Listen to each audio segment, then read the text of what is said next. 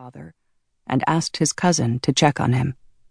Moti, who had been the beneficiary of many thousands of dollars from Epstein, caressed the ass of the sleeping lover in his bed, then lit a cigarette and stuffed his bare feet into his shoes, for though it was the middle of the night, he was glad to have a reason to talk to Epstein about a new investment.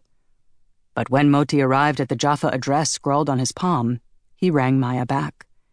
There must be a mistake, he told her. There was no way her father would live in such a dump.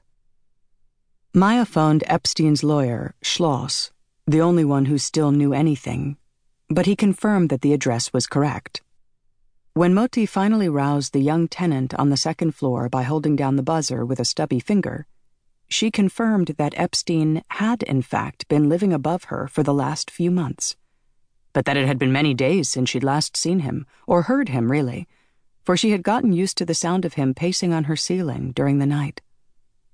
Though she couldn't know it as she stood sleepily at the door addressing the balding cousin of her upstairs neighbor, in the rapid escalation of events that followed, the young woman would become accustomed to the sound of many people coming and going above her head, tracing and retracing the footsteps of a man she hardly knew, and yet had come to feel oddly close to.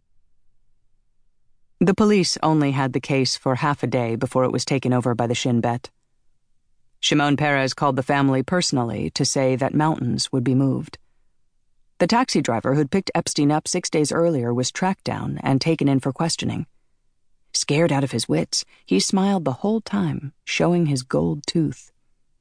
Later, he led the Shin Bet detectives to the road along the Dead Sea, and, following some confusion as a result of nerves, managed to locate the spot where he had let Epstein off an intersection near the barren hills halfway between the caves of Qumran and Ein Gedi.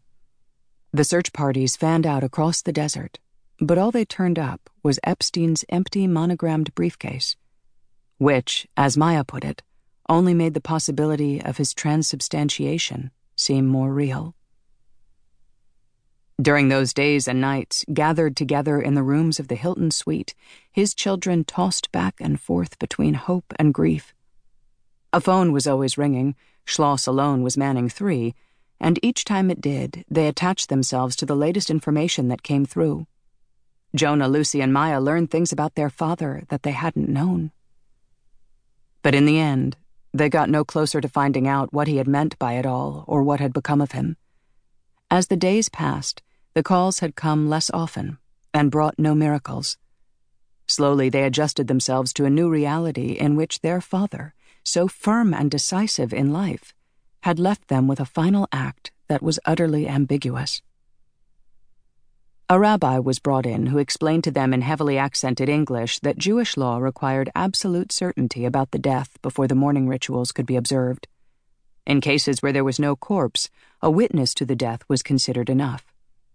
And even with no corpse and no witness, a report that the person had been killed by thieves or drowned or dragged off by a wild animal was enough.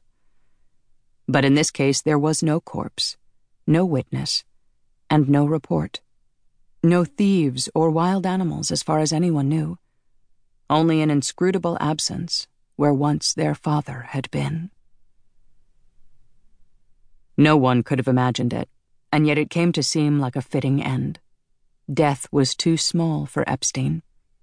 In retrospect, not even a real possibility.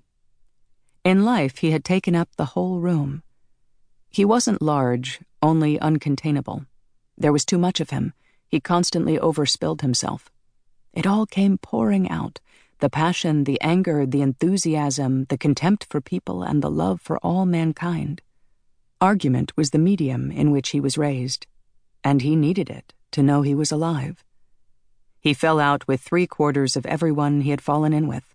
Those that remained could do no wrong, and were loved by Epstein forever. To know him was either to be crushed by him or madly inflated. One hardly recognized oneself in his descriptions. He had a long line of proteges.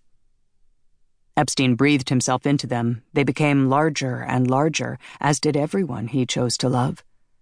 At last, they flew like a Macy's parade balloon.